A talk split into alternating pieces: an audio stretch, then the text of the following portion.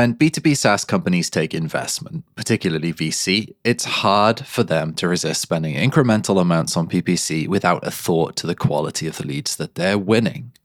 Now, in fact, most B2B SaaS companies focus on scaling paid media completely backwards, and the result is mostly bad leads, high spend, and almost nothing to show for it.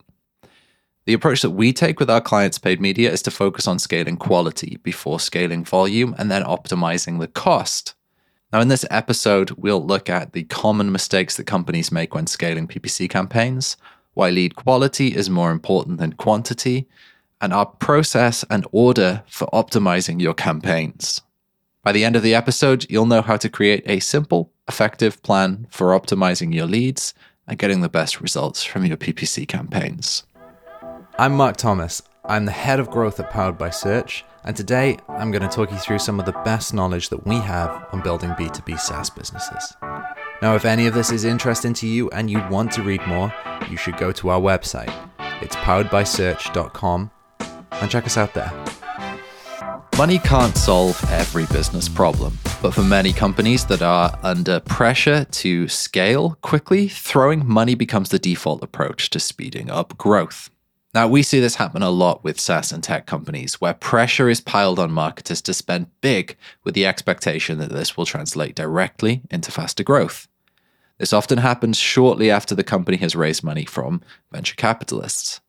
The investors want to see their money in action, and they assume that the more money they spend will equal more leads, and more leads equals more customers, right?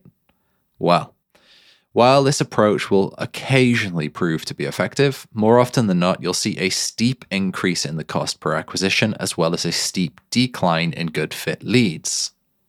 It would be easy to blame this issue on internal pressures within each company, but the reality is that the SaaS industry as a whole is obsessed with growth and rapid scaling, which is fine.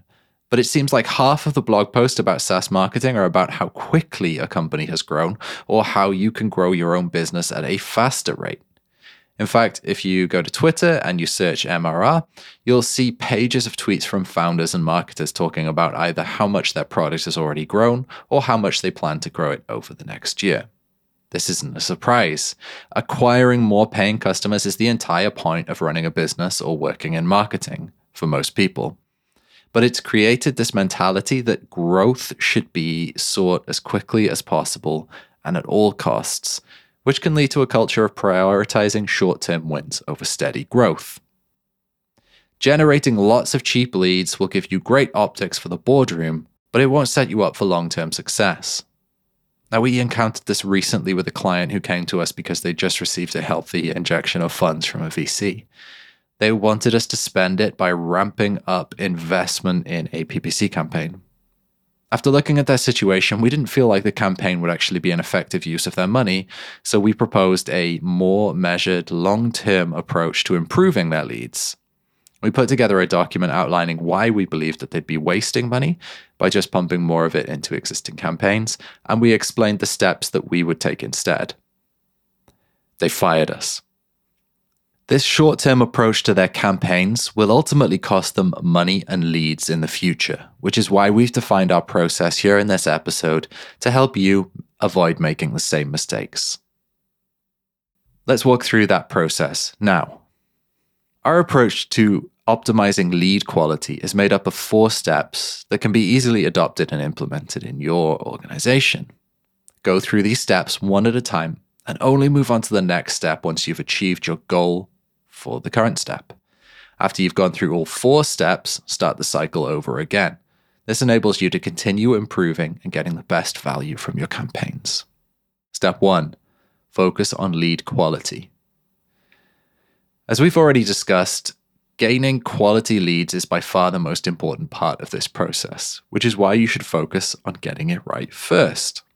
The biggest mistake that SaaS companies make when they're trying to improve their lead quality is not having their buyer personas or qualifying criteria clearly defined. A lot of people rely on gut feel, which prevents them from being able to systematically improve and refine their lead quality. To determine your ideal buyer persona, you should be constantly sorting your data into lists of qualified and non qualified leads. You can either do this in a spreadsheet or you can do it in your mind. Start by figuring out exactly what the qualification criteria is for your product or for your company. For example, clicks that didn't convert into demos or signups are largely bad clicks. But you want to treat them differently in your qualification criteria depending on whether they exited immediately or browsed around the site first. A tip here companies often disqualify non corporate email addresses such as Gmail or Hotmail as junk leads, but many of us use a second account to trial software. And if you automatically disqualify these from your criteria, you could be throwing away quality leads. Every company and industry is different, but you'll likely consider the following when defining your qualification criteria company size, buying behavior, whether they show up to demos, for example, budget authority, and whether they activated their account after signing up. Basically, you're building a profile of not just who you want, but also who you don't want. Bad fit customers. As an example, if your service is targeted at teams, you'll want to disqualify solo users from your targeting. Once you have these qualifying criteria defined, the next step is to sort through existing leads to create a list of qualified or non qualified leads. A simple way of doing this is to use a binary system where a lead is either qualified or not. Or if you want to use a more sophisticated approach, you can give each lead a score out of 100. But my recommendation is to avoid doing that early on because people really, really get hung up on the scoring criteria. Don't overthink it. Whichever system you use, you want to establish a feedback loop where the non qualified leads are excluded and the qualified leads continue to be targeted. Once this is done, you can feed these lists back into your ad platforms by creating custom audiences. We have a really good post on that on the Powered by Search blog. This will immediately improve the effectiveness of your advertising because those on the non qualified list will no longer be targeted and the qualified leads will be added to the target account list. Uh, another tip here is that if you're struggling to define these criteria, a simple method is just to open up your CRM, look at customers from the last month, and then sort through them one by one, identifying what makes them a good or a bad lead. This is even easier if you're recording disqualification reasons in your CRM because you can filter out all the leads with the same criteria and add them to a non qualified list. Step two increase lead volume. Once your qualifying criteria are clearly defined, the next step is to increase your volume while using your qualifying criteria to maintain a high quality of leads. This process is much like fishing with a large net. You can't expect to pull in only the fish you're seeking, but you can get a good idea of what percentage to expect. Not every lead will be perfect, but you can work out what percentage of your leads you can expect to be high quality. This will be your Goldilocks zone as you increase volume. To determine how to increase your volume, you should look at your current campaigns and evaluate which is contributing the most SQLs. Then you can use any of these approaches to bump up the volume invest more in the existing campaign. So, this will likely have limited results, but it can be an effective way to quickly increase your volume while maintaining a decent cost per lead. You'll want to increase in small increments and keep a close eye on the cost per lead, because it could easily skyrocket if you scale up too quickly. You could also remarket to existing qualified leads. This approach uses the data that you gathered in the first step of the process and directly targets those who you already know fit your qualifying criteria. It's a lower risk approach because you know that they already exist and are likely interested. But, a warning, it may be a very limited pool of prospects. Or you can expand to new locations using geo expansion. By taking what you already know works in one geographic area and applying it to a similar market, you have an opportunity to increase your lead volume in a controlled way. For example, you might choose to target English speaking countries, starting with the US. And once you're at your ideal lead quality, you can then also scale out to Canada, then the UK, Australia, and so on.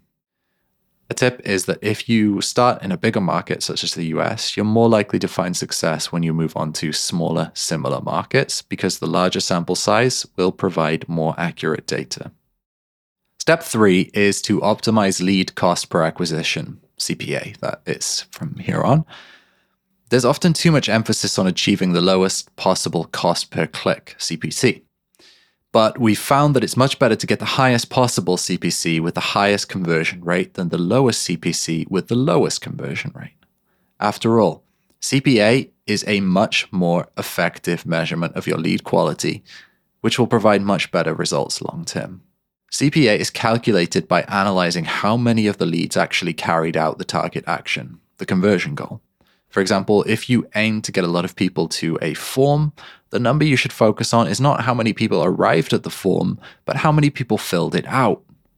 It seems obvious, but it's amazing how often people neglect this. Now, essentially, you're focusing on optimizing the post click experience rather than spending too much time on the pre click. That's not to say that the pre click experience isn't worth your time, it's just not as important when trying to improve your acquisition.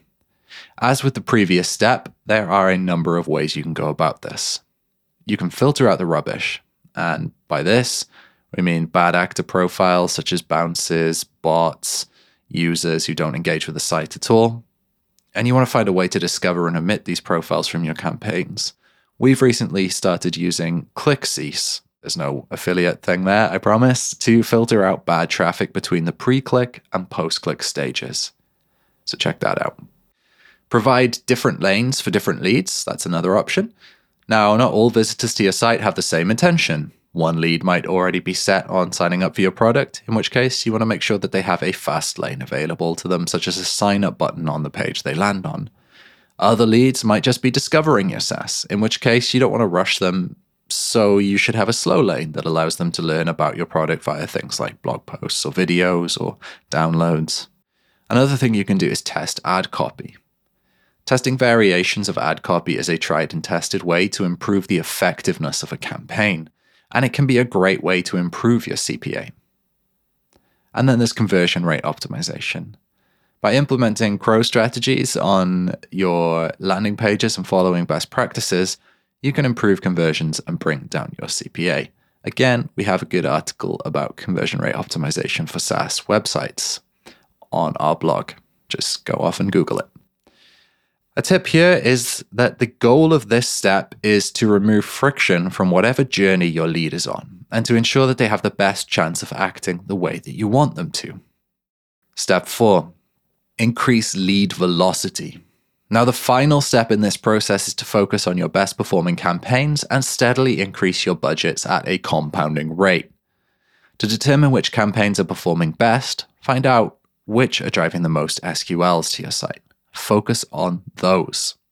It can be daunting when you try to decide how quickly to ramp up, but you can simplify this by setting rules within your ad platforms so your chosen campaigns will automatically increase in velocity in a controlled way.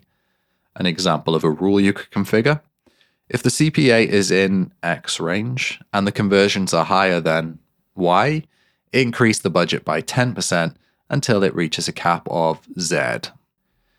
When the increases in velocity slow down or stop, that's a good indicator that this cycle has done all it can and it's time to start the whole process over. Let's pull this all together. It's easy to focus on trying to buy more clicks, but it's more effective to focus on lead quality. Once you improve the quality of your leads, you can expand and scale your campaigns in a much more effective and manageable way. These four steps that we've outlined in this episode provide a clear process that will save you money, improve your own conversion rate, and expand your reach. Once you've reached your desired goal for the campaign, just start again and continue reaping the rewards. I'll see you next time. Now, if you enjoyed that today and you want to do something about your B2B SaaS marketing, you should get in touch with us. You can do that by going to poweredbysearch.com and checking out our assessment page, or you can browse the case studies and blogs that we have on the site. Now, if you're not ready to do that, definitely say hi anyway. You can ping me on Twitter. I'm at I am Marc Thomas, that's Mark with a C. Or you can ping our founder and CEO, Dev Basu, and connect with us there. Looking forward to seeing you again for another episode.